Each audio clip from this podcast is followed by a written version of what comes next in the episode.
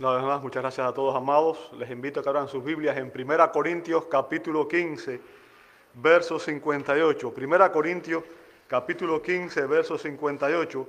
El último versículo del capítulo 15. Ya hoy concluimos el capítulo 15, un capítulo precioso enfocado en la resurrección de Cristo, ¿verdad? Es un capítulo en el cual Pablo ha estado obviamente enseñando acerca de la resurrección de Cristo y de nuestra futura resurrección.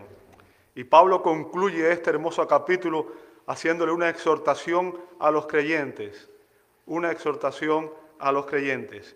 Dice así, 1 Corintios capítulo 15, verso 58. Por tanto, mis amados hermanos, estén firmes, constantes, abundando siempre en la obra del Señor sabiendo que su trabajo en el Señor no es en vano. Amado Dios, damos gracias. Gracias porque esta palabra es una exhortación a que eh, enfoquemos nuestro tiempo y toda nuestra energía, nuestras fuerzas en servirte, sabiendo que de ti recibiremos la recompensa, Señor. Sabiendo de que nada que hagamos para tu gloria y en tu nombre será inútil, sino que tú recompensarás, Señor, cada una de nuestras labores y lo harás con creces, Señor. Gracias por este recordatorio y pedimos, Señor, que en esta mañana tu Espíritu Santo nos hable y que tú nos llenes de tu presencia y nos permita salir de este lugar llenos de gozo, pero también llenos de este propósito de servirte con fidelidad, Señor. Lo pedimos en el nombre de Jesús y te damos gloria. Amén, amén y amén. Pueden tomar sus asientos, hermanos. Muchas gracias a todos.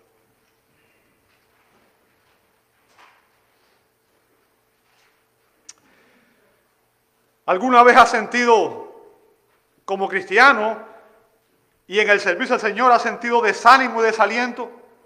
¿Te has sentido desanimado en servir al Señor? ¿Desalentado? Uh, Catarina Bombora, que era la esposa de Martín Lutero, el famoso reformador, revivió dramáticamente la confianza del reformador. Martín había caído en una profunda depresión debido a todos los problemas que enfrentaba por su ministerio. Estaba desalentado, estaba triste debido a todas las adversidades que tenía en el ministerio cristiano. Este hombre no quería comer, ni beber, ni hablar con su ansiosa esposa, ni con sus hijos, ni con sus amigos, ni con sus hermanos. E, estaba obviamente desanimado, estaba desalentado.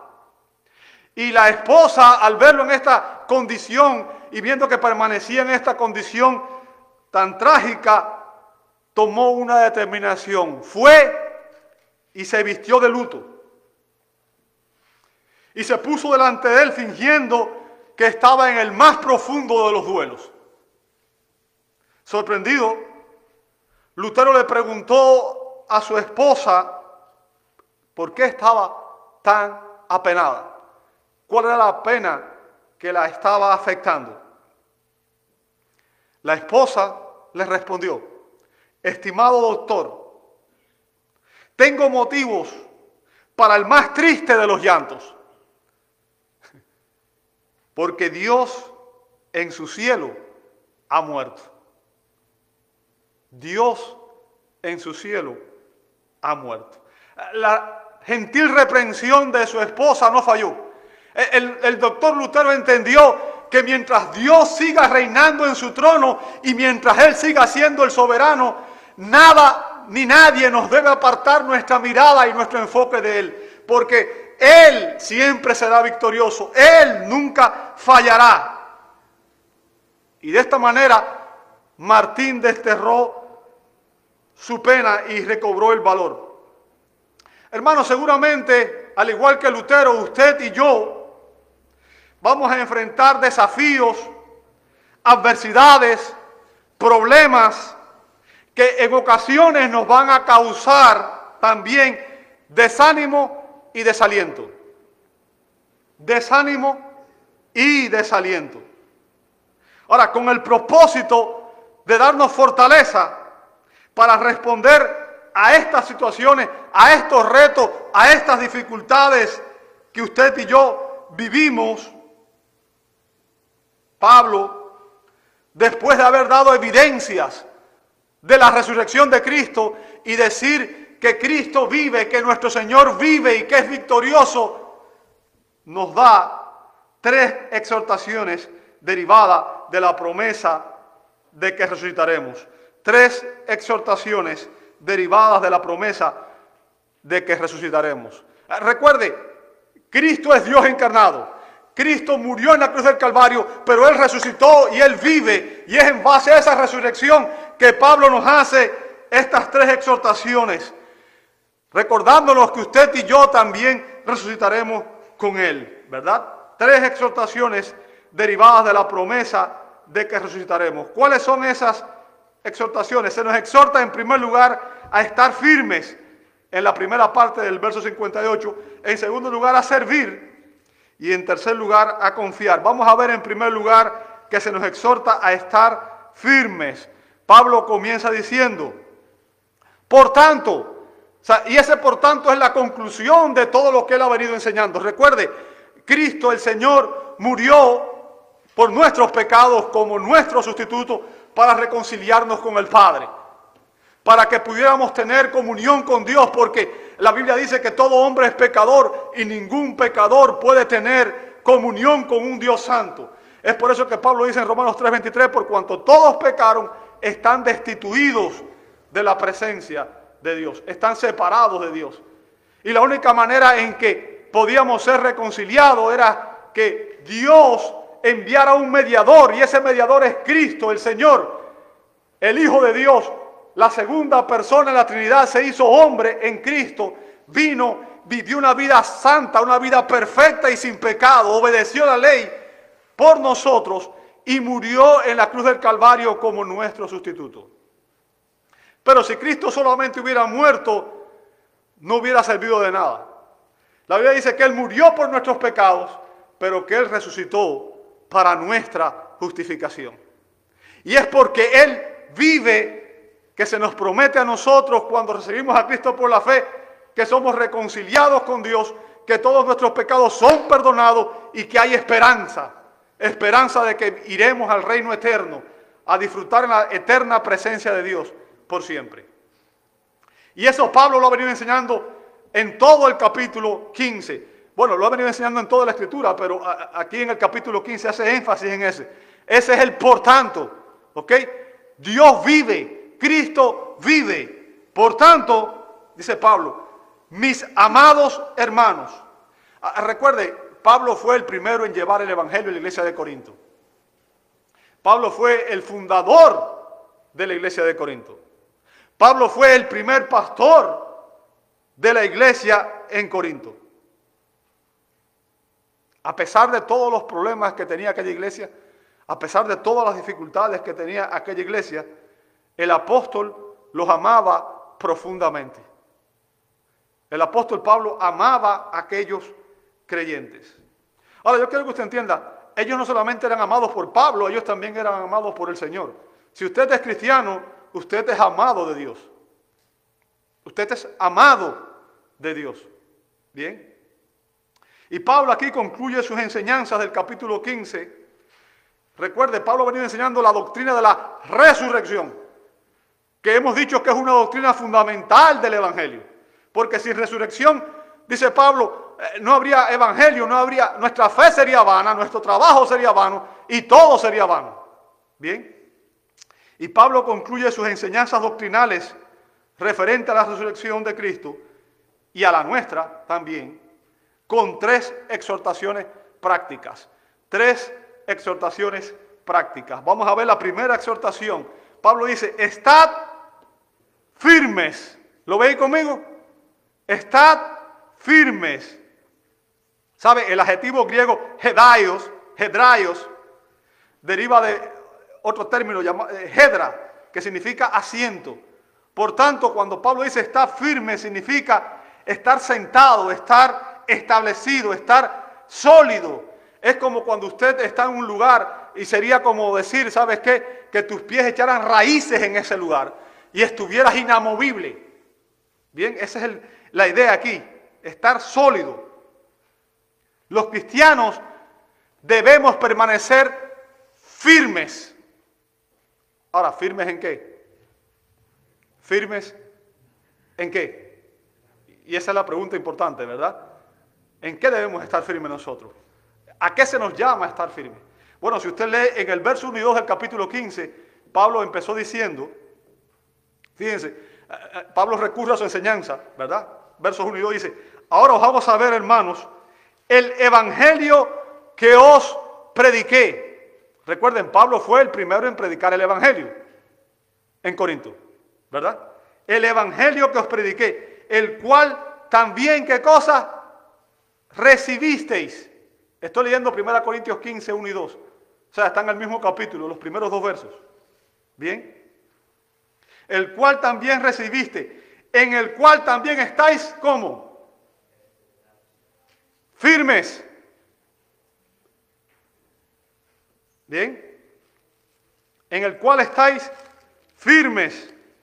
Por el cual también, dice Pablo, sois salvos. Porque por el Evangelio es que somos salvos. Por tanto, ¿dónde tenemos que perseverar? En la fe, en el Evangelio, en las verdades doctrinales de la Escritura. ¿Entiende eso? Fíjense, ahora os vamos a ver, hermano, el Evangelio que os prediqué, el cual también recibieron, en el cual también están firmes, por el cual también sois salvos.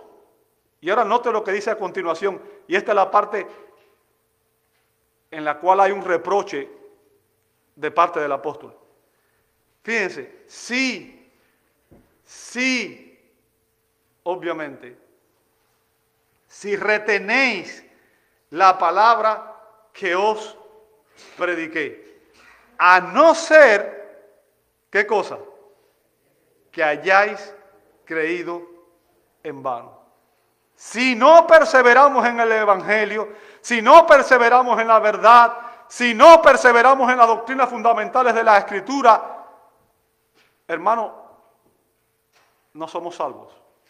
Y podemos pasarnos la vida en la iglesia sentados, podemos ofrendar, podemos cantar, podemos hacer todo lo que hacen las personas que vienen a la iglesia y no ser salvos.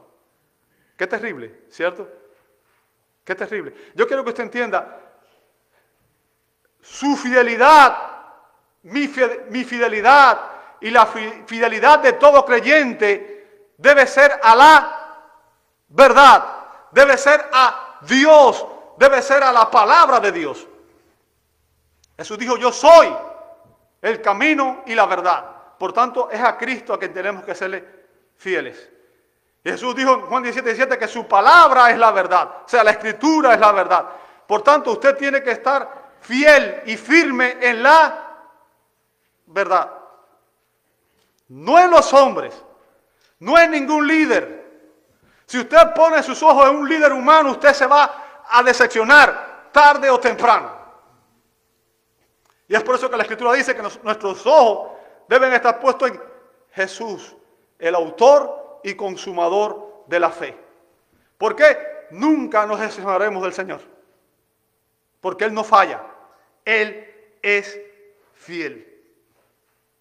Aquellos que no permanecen en la verdad han creído en vano. Han creído en vano. Y fíjense, Pablo comienza este capítulo recordándole a los corintios el evangelio que él les predicó, las verdades doctrinales que él les predicó. Déjame decirte, la tarea número uno de un verdadero predicador no es caerle bien a las personas, es proclamar la verdad de Dios, es ser fiel a la palabra de Dios, es alertar a las personas referente a lo que Dios dice que es verdad. Esa es nuestra primera función como predicadores. Pablo ha venido dando en el capítulo 15 fundamentos racionales para la fe y para la esperanza en Cristo. Pablo ha dicho que Cristo ha resucitado y que es en base a esa resurrección que nosotros podemos tener esperanza. Cristo vive, Dios vive y Él está en control de todo lo que sucede. La resurrección de Cristo es una doctrina esencial del Evangelio. Es primaria, es fundamental. Y Pablo dice que los corintios habían creído en ella. Yo quiero que usted entienda, no se puede ser salvo sin creer en la resurrección de Cristo. ¿Me escuchó? O sea, no se puede, una persona no puede ser salva y negar la resurrección de Cristo. Porque para ser salvo, dice Pablo en Romanos capítulo 10, versos 8 y 9, que se requiere que confesemos con nuestra boca a Jesús por Señor y que creamos en nuestro corazón qué cosa? Que Dios le resucitó de entre los muertos. O sea, para ser salvo una persona tiene que creer que Cristo resucitó de los muertos. ¿Entiende eso? Es importante que entendamos esto. Esto es una doctrina esencial del Evangelio. Y, mediante la eh, eh, declaración calificativa del verso 2, en 1 Corintios 15, 2, Pablo reconoció que quizá en aquella iglesia de Corinto había algunos creyentes que pudieron tener una fe superficial y no salvífica una fe superficial y no salvífica. En otras palabras, eran personas que profesaban ser cristianos con sus labios, pero no poseían la genuina fe salvífica. No habían sido transformados, no eran creyentes genuinos, simplemente eran imitadores. No eran creyentes genuinos. ¿Por qué? Hermano, cuando una persona rechaza una de las doctrinas esenciales del Evangelio, cuando una persona rechaza una verdad fundamental del Evangelio, cuando una persona rechaza que Cristo resucitó de los muertos como primicia, y esto es importante, recuerde, Pablo viene enseñando aquí, y esta es la razón por la cual podemos tener esperanza en el futuro, confianza en el futuro, en el futuro. No es solamente que Cristo resucitó, sino que Él resucitó y que Él fue primicia de los que durmieron. ¿Qué significa eso? Que Él fue el primero de una resurrección que vendrá después, que lo involucra a usted y me involucra a mí. ¿Comprende el punto? Es por eso que no podemos negar estas verdades. Si usted ve en este mismo capítulo, en los versos 20 y 23, en los versos 20 al 23 dice, mas ahora Cristo ha qué cosa? Resucitado de entre los muertos Note la palabra que dice a continuación. Él es primicia de los que durmieron. Recuerda, dormir ahí es un eufemismo. Implica una persona que ha muerto. Es una manera delicada de decir que ha muerto. Bien. Verso 21. Porque ya que la muerte entró por un hombre, ¿quién fue ese hombre? Adán, ¿verdad? En Adán todos mueren. También por un hombre, ¿quién fue ese otro hombre? Cristo, el Dios hombre. Él es Emanuel, Dios con nosotros, verdadero Dios y verdadero hombre. Bien, por un hombre vino qué cosa? La resurrección de los muertos. Porque así como en Adán todos mueren, también en Cristo, todos los que están en Cristo serán vivificados. Pero cada uno en su debido orden. Cristo la primicia, luego los que son de Cristo en su venida. ¿Qué significa? La resurrección de Cristo está conectada a mi resurrección. Y porque Él vive, yo tengo promesa de que yo también resucitaré de que yo también tendré vida eterna, de que yo también podré entrar al reino, eterno.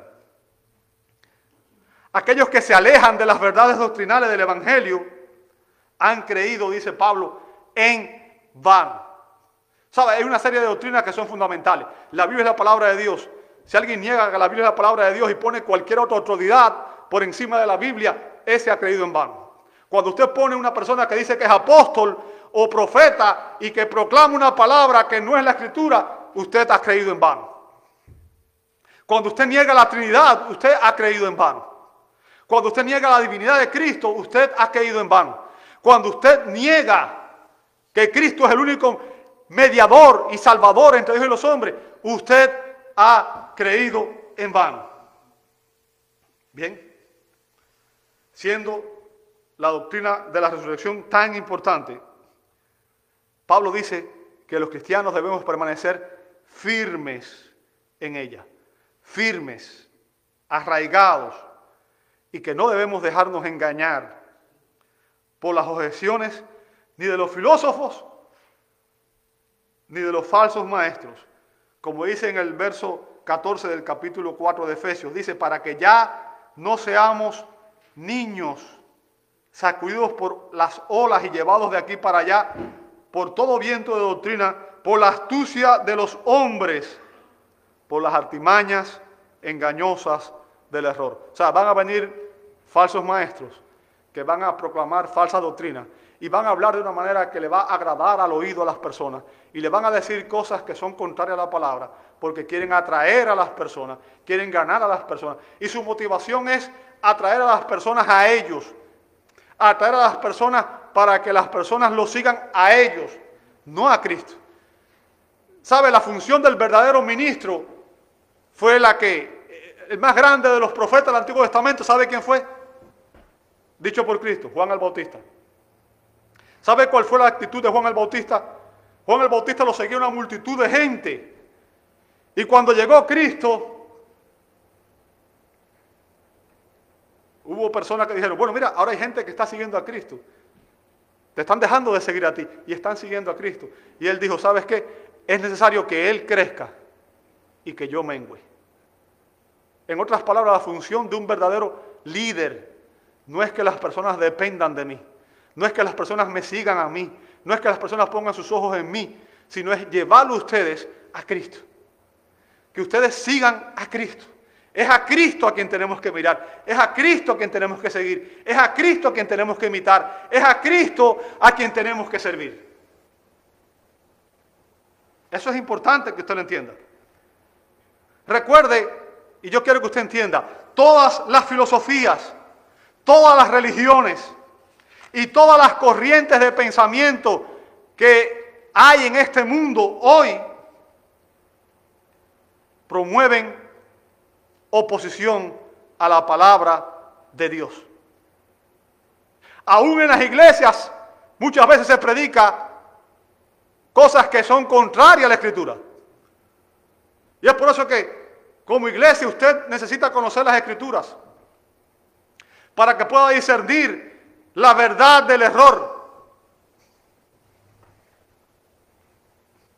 ¿Cómo puedo yo identificar cuando algo que se dice o se enseña en la iglesia es contrario a la palabra de Dios?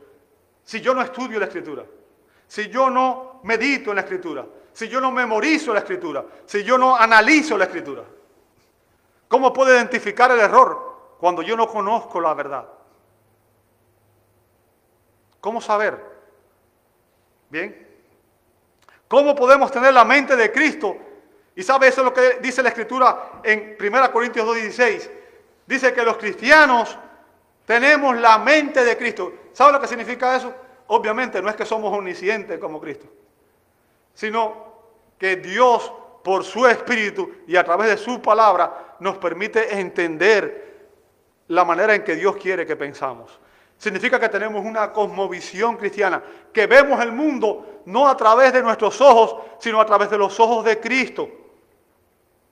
Pero ¿cómo puedo tener la mente de Cristo si no hemos sido renovados en el espíritu de nuestra mente, como dice Efesios 4:23? O sea, si mi palabra, si la palabra de Dios no mora en mi mente, ¿cómo voy a entender la mente de Cristo?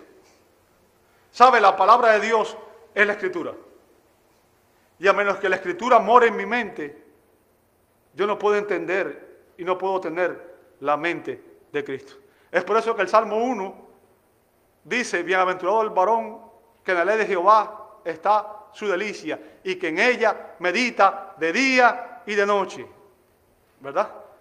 ¿Sabe lo que le dijo Dios a Josué cuando iba a conquistar la tierra? Nunca se apartará de tu boca este libro de la ley, sino que de día y de noche meditarás en él para que hagas conforme a todo lo que en él está escrito, porque entonces harás prosperar tu camino y todo te saldrá bien. ¿Meditas en las escrituras? te alimentas espiritualmente de la Escritura. Recuerda lo que dijo Jesús, no solo de pan vivirá el hombre, sino de toda palabra que sale de la boca de Dios.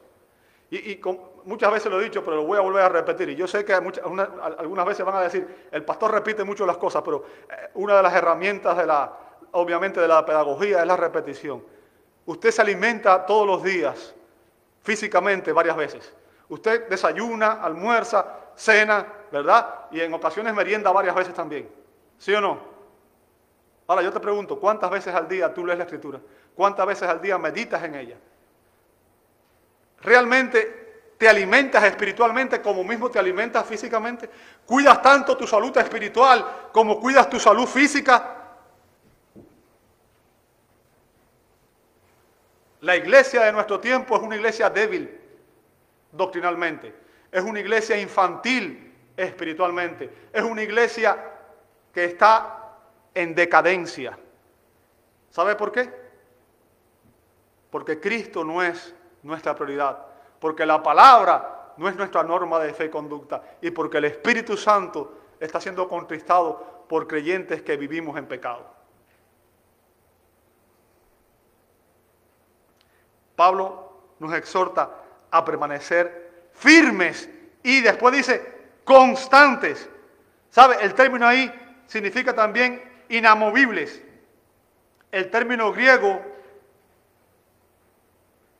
implica estar totalmente firme. O sea, lo que hace es que refuerza el otro término anterior. Significa firme, inamovible, constante. Ahora, yo quiero que usted entienda, cuando Pablo dice, Pablo nos exhorta a ser inamovibles, él no está implicando que debemos estar inactivos o pasivos. Y ese es el error de muchos creyentes. Yo quiero que usted entienda, y esto es importante, amado hermano. Eh, eh, cada vez que digo yo quiero que usted entienda, estoy, estoy usando esa expresión para que usted medite en lo que voy a decir. No basta con venir el domingo a la iglesia y escuchar un sermón. Y irse y tomar la Biblia y ponerla allí en un lugar cogiendo polvo y venir el domingo próximo y volver a coger la Biblia y desempolvarla y traerla otra vez. Bueno, muchas veces ni siquiera la Biblia traemos a la iglesia, ¿verdad? No basta eso. No es suficiente. Esta exhortación no implica inactividad o pasividad. Pablo nos, exhorta a ser inamovibles en nuestras esperanzas de resurrección, en nuestra confianza en Dios, ¿verdad? En nuestra esperanza de ser resucitados incorruptibles e inmortales. ¿Sabe? Cuando usted tiene esa esperanza, cuando usted tiene esa seguridad, cuando nuestros ojos están puestos en Cristo, nada ni nadie nos va a robar el gozo de estar sirviendo al Señor. Nada ni nadie nos va a quitar a nosotros esa esperanza. Matthew Henry, el comentarista Matthew Henry, dice que los cristianos debemos vivir en la expectativa más firme de una resurrección bendita.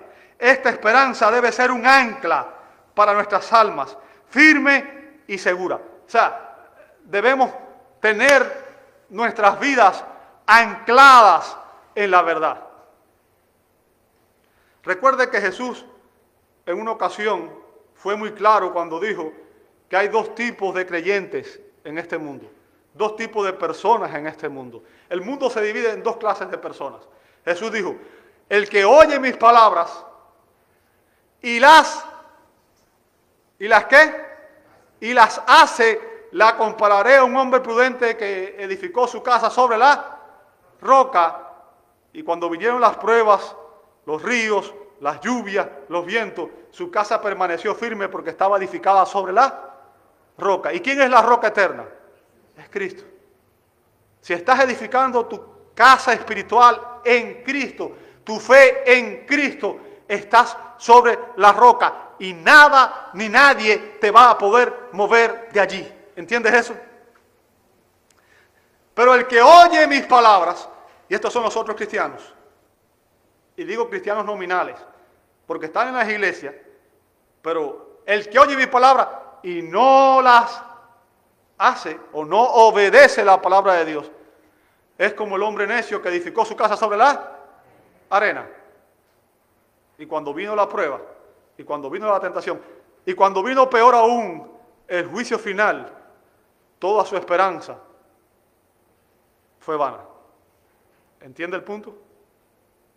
A menos que estemos edificando nuestras vidas espirituales en Cristo y en sus verdades. Yo quiero que usted entienda, no se trata solamente de decir yo creo en Cristo, se trata de obedecer a Cristo, obedecer la palabra de Dios. Ese es el punto al final.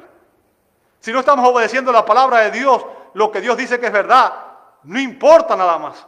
Al final todo lo que hagamos no tiene sentido, porque estamos edificando nuestras casas espirituales en la arena.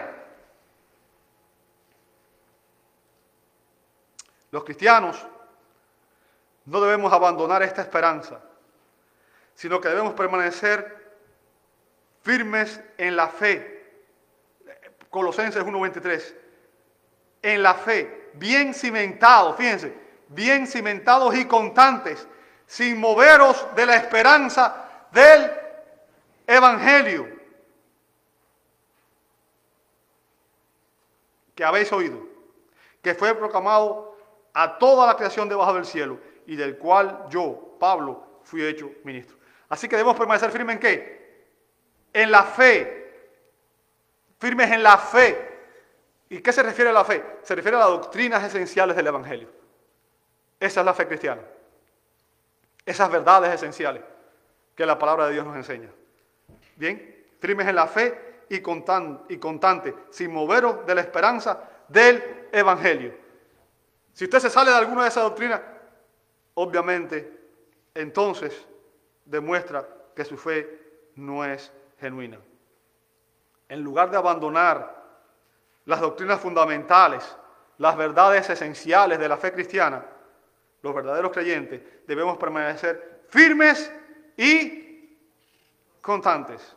Así que hemos visto que se nos exhorta a estar firmes y constantes. Y en segundo lugar vamos a ver que se nos exhorta a servir, a servir. Bien, fíjense, esta es la segunda exhortación.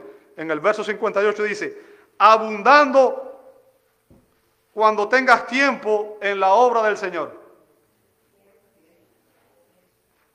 ¿Cómo?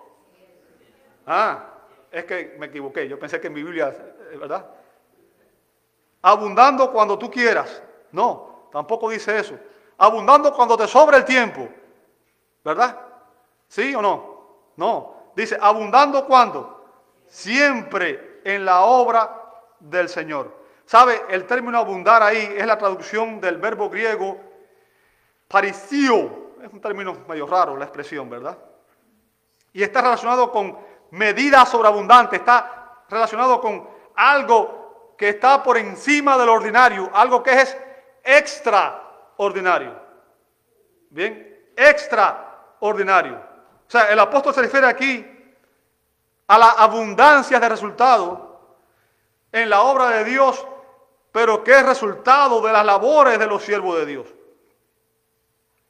Y que está relacionado con la edificación de la iglesia. ¿Sabe? Ahorita dije que la iglesia en América es débil. Y usted dirá, bueno, ¿en qué te basas para decir esto? Bueno, déjeme decirle, las propias estadísticas de las iglesias dicen que en la mayoría de las iglesias en esta nación, solamente un 20% de los creyentes están sirviendo en la iglesia.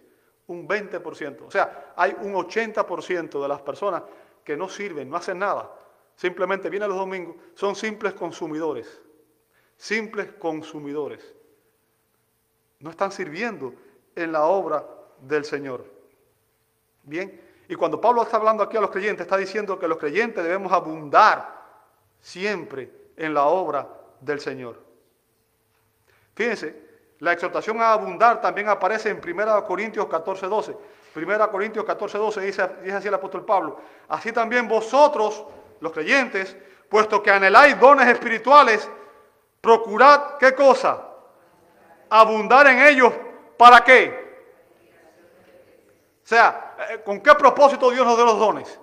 Para que nos gloriáramos, para que nos sintiéramos mejores, para que nosotros compitiéramos a ver quién es el más importante en la iglesia. No. En la iglesia hay una sola persona que es importante. El pastor, ¿verdad? Bueno, sí, es el pastor, pero es el pastor de los pastores. ¿Cierto? Esa es la persona más importante que hay en la iglesia, es Cristo. Es Cristo. Y todos los dones que Él nos ha dado, ¿para qué son? para que los escondamos. Fíjense lo dice, procurad abundar en los dones para la edificación de la iglesia. O sea, el instrumento para edificar la iglesia que Cristo está usando, ¿quién es? ¿Quién es? Iglesia, ¿quién es? Eres tú, soy yo. La iglesia no se va a edificar sola, la iglesia se edifica a través del ministerio de Cristo, a través de ti y a través de mí. Bien, debemos utilizar los dones espirituales que Dios nos da de manera apropiada. ¿Para qué? Para contribuir a la edificación de la iglesia. Déjame decirte, y esto es importante que tú lo entiendas, si tú eres cristiano, tú estás llamado a servir en la obra del Señor. Dios no llama a nadie para que sea un simple consumidor para que esté sentado en un banco sin hacer absolutamente nada, para venir todos los domingos durante 30 años y nunca hacer absolutamente nada. Si tú eres cristiano, tú estás llamado a servir en la obra del Señor. Los cristianos todos deberíamos estar plenamente activos en la obra del Señor. Recuerde lo que dijo Pablo en Efesios 2.10. Pablo dijo en Efesios 2.10, porque somos hechuras suyas creados en Cristo Jesús. ¿Qué significa? Cuando una persona es regenerada, se hace nueva criatura, ¿verdad? Y es un nuevo nacimiento. Por tanto, es como si hubiéramos vuelto a nacer. Creados en Cristo Jesús. ¿Y para qué fue que Dios nos salvó? ¿Para qué fue que Dios nos salvó? Dice, para hacer buenas obras. Fíjense, las cuales Dios preparó de antemano para que anduviésemos en ella. Ahora, ¿qué significa eso? Bueno, lo primero que quiero que entienda es que nuestras buenas obras no pueden producir la salvación. O sea, nadie es salvo por buenas obras. Bien, eso es importante. Somos salvos por la fe, no por obras. Pero las buenas obras son el fruto, el fruto, el resultado subsiguiente que evidencia que nuestra salvación es genuina. Las buenas obras evidencian que realmente creemos en la verdad demuestra que realmente estamos comprometidos con lo que decimos creer. Y al igual que nuestra salvación, al igual que nuestra salvación y la santificación, que también es una obra que imparte Dios, nuestras buenas obras, fíjense, fueron, dice la Escritura, ordenadas por Dios desde antes de la fundación del mundo. En otras palabras, aunque usted no lo entienda y yo no lo entienda, en su mente y en mi mente finita no cabe. Pero yo quiero que usted entienda, Dios siendo omnisciente, él sabía a quiénes iban a ser salvos y también Él predestinó usar a cada persona salva para edificar la iglesia. Por tanto, toda su obra, todo lo que usted hace de alguna manera es porque Dios así lo decretó. ¿Entendió eso? Yo no lo entiendo bien, pero, sé lo que está diciendo, pero en mi mente finita realmente no lo puedo eh, eh, entender a plenitud. ¿Cómo Dios podía saber la manera en que yo iba a servir. ¿Cómo Dios puede saber la manera en que tú vas a servir? Bueno, Él la sabe porque Él es Dios.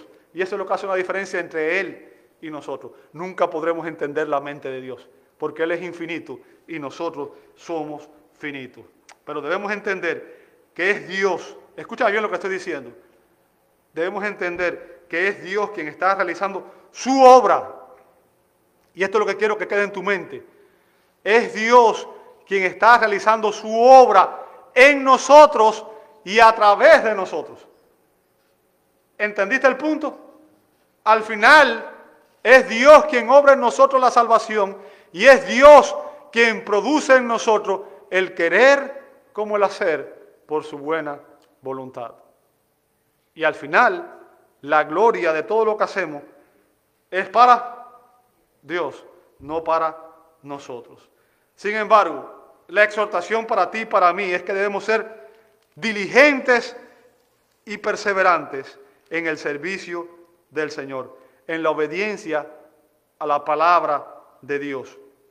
Debemos crecer, perseverar y crecer en nuestra semejanza con Cristo. ¿Recuerda cuál fue la actitud de Cristo? ¿Recuerda quién era Cristo? El Hijo de Dios, o Dios el Hijo, ¿verdad? el Señor. Y recuerda que fue lo que él dijo, yo vine para qué? Para servir y no para ser servido. ¿Se da cuenta? Yo vine para servir. Recuerda cuando él lavó los pies de los discípulos, él les dijo, ejemplo les he dado. Si yo que soy el maestro hice esto, ustedes deben imitarlo también. O sea, el servicio para el cristiano es un deber, es una obligación. ¿Entiende el punto? Y si no estamos sirviendo, algo está mal. Algo está mal. Bien, tenemos una gran motivación para abundar en la obra del Señor. ¿Y cuál es esa motivación? Saber que Cristo va a recompensar nuestro trabajo en la resurrección. Cuando resucitemos, déjame decirte, la Biblia dice que los primeros en ser juzgados van a ser los creyentes. Solo que el juicio de los creyentes no va a ser un juicio para salvación o condenación, sino va a ser un juicio para recompensas. Y ese día mi anhelo es escuchar del Señor que he sido fiel y recibir recompensas de su parte. Y espero que ese sea también su anhelo. Ahora, yo quiero que usted entienda, todos necesitamos descansar, ¿sí o no? El descanso es importante. Necesitamos descansar, necesitamos recrearnos, necesitamos distraer nuestras mentes. El descanso es importante y nos permite restaurar nuestras energías y aumentar nuestra eficacia. Además nos permite también mantenernos saludables, ¿verdad? Mantenernos saludables. Yo quiero que usted entienda, recuerde la escritura dice que Dios creó el mundo en cuántos días? Seis días. Y el séptimo día, ¿qué fue lo que él hizo? Ahora, ¿Dios necesita descansar? ¿Y entonces por qué Dios tomó un día de descanso? ¿Por qué? Si Él no se cansa. ¿Sabe que el día de reposo Dios lo creó a causa nuestra? A causa suya y a causa mía. Debemos trabajar cinco o seis días y el séptimo día debe ser el día de reposo. Ahora, yo quiero que usted entienda, cuando dice el día de reposo no significa solamente, ah, bueno, este es el día para yo acostarme y, hacerlo, y, no hacer nada, ¿verdad? No significa solamente eso. Ese día Dios lo dio, ¿sabe para qué también? Para que lo consagráramos a Él y para que dedicáramos ese día a la, adoración, a la oración, a la meditación de la palabra, a, a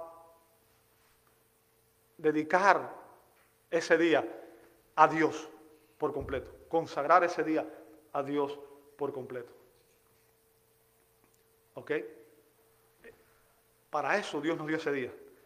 Y obviamente también tiene el propósito de que nosotros descansemos de nuestro trabajo. Ah, e, esa, es la causa eh, secundaria detrás de todo esto, ¿verdad? Porque Él quiere obviamente que el hombre se mantenga fuerte, saludable. Bien. Sin embargo, el apóstol Pablo aquí nos está diciendo, amado hermano, nos está exhortando a trabajar con ahínco en la obra del Señor, a trabajar de manera inagotable. Bien.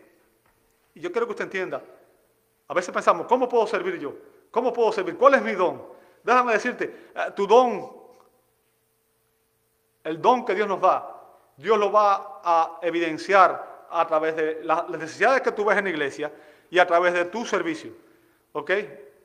A través de las necesidades que tú ves y a través de tu servicio. Las personas van a ver en ti, este es el don que tienes cuando tú empieces a a través de las necesidades que tú ves, empieces a suplirlas y ahí las personas van a, darse cuenta de que tú tienes ese don.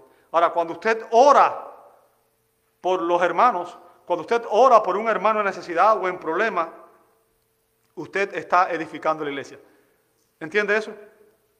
Cuando usted ora por una persona, cuando usted intercede por sus hermanos de la fe, usted está edificando la iglesia.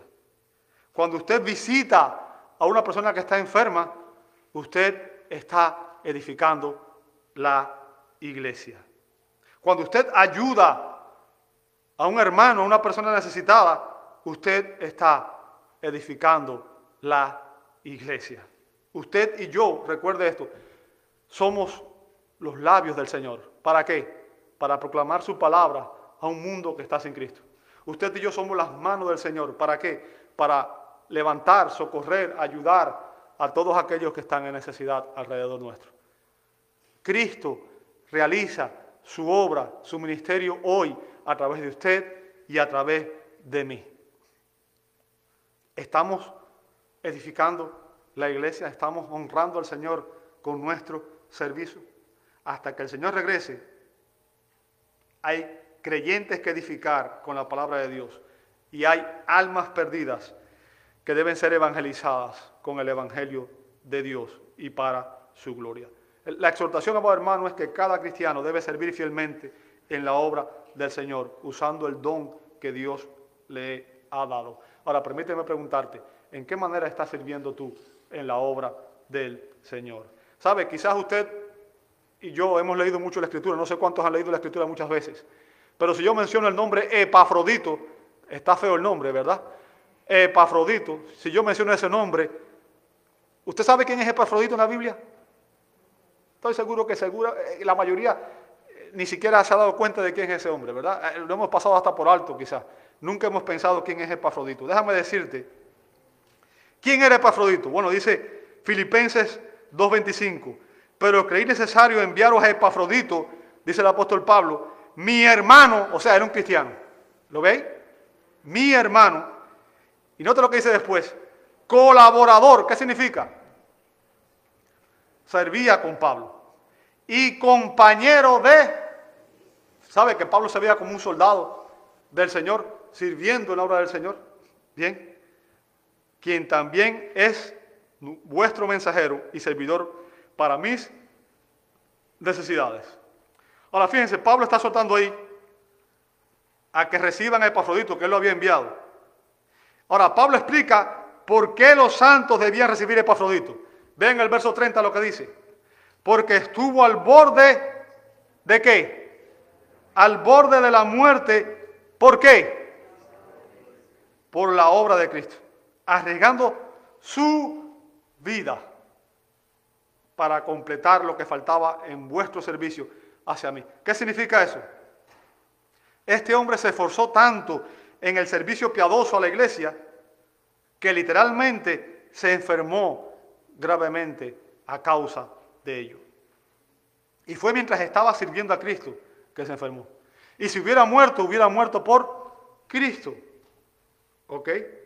Así que debemos usar nuestro tiempo, nuestros talentos y nuestros tesoros en todo lo que contribuya a edificar la iglesia de Cristo. Ahora, finalmente vamos a ver que se nos exhorta a confiar.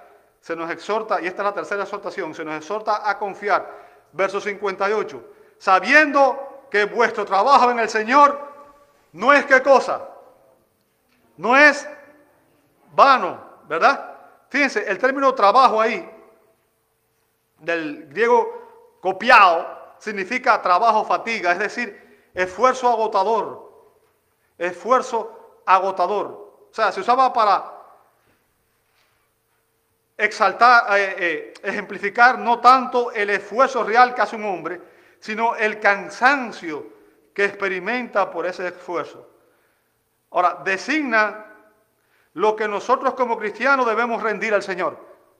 Deberíamos dedicar tiempo, esfuerzo a servir al Señor en el ministerio cristiano. Y Pablo conecta este término trabajo con el adjetivo vano, que nos. Bien, o sea, trabajo con vano. Y nos dice que nuestro servicio para Dios nunca será infructuoso, nunca será inútil, nunca dejará de tener éxito. Nunca dejará de tener éxito. ¿Por qué? ¿Por qué razón? Fíjense, todo está basado y es por eso que necesitamos entender la doctrina. Si Cristo no hubiera resucitado, entonces Pablo ya dijo que nuestra predicación sería en vana, inútil, ¿verdad? Y que nuestro trabajo también sería en vano. Primero de Corintios 15, 14. O sea, pero debido a que Cristo resucitó, nuestro éxito y nuestra recompensa están, ¿qué cosa? Aseguradas aseguradas.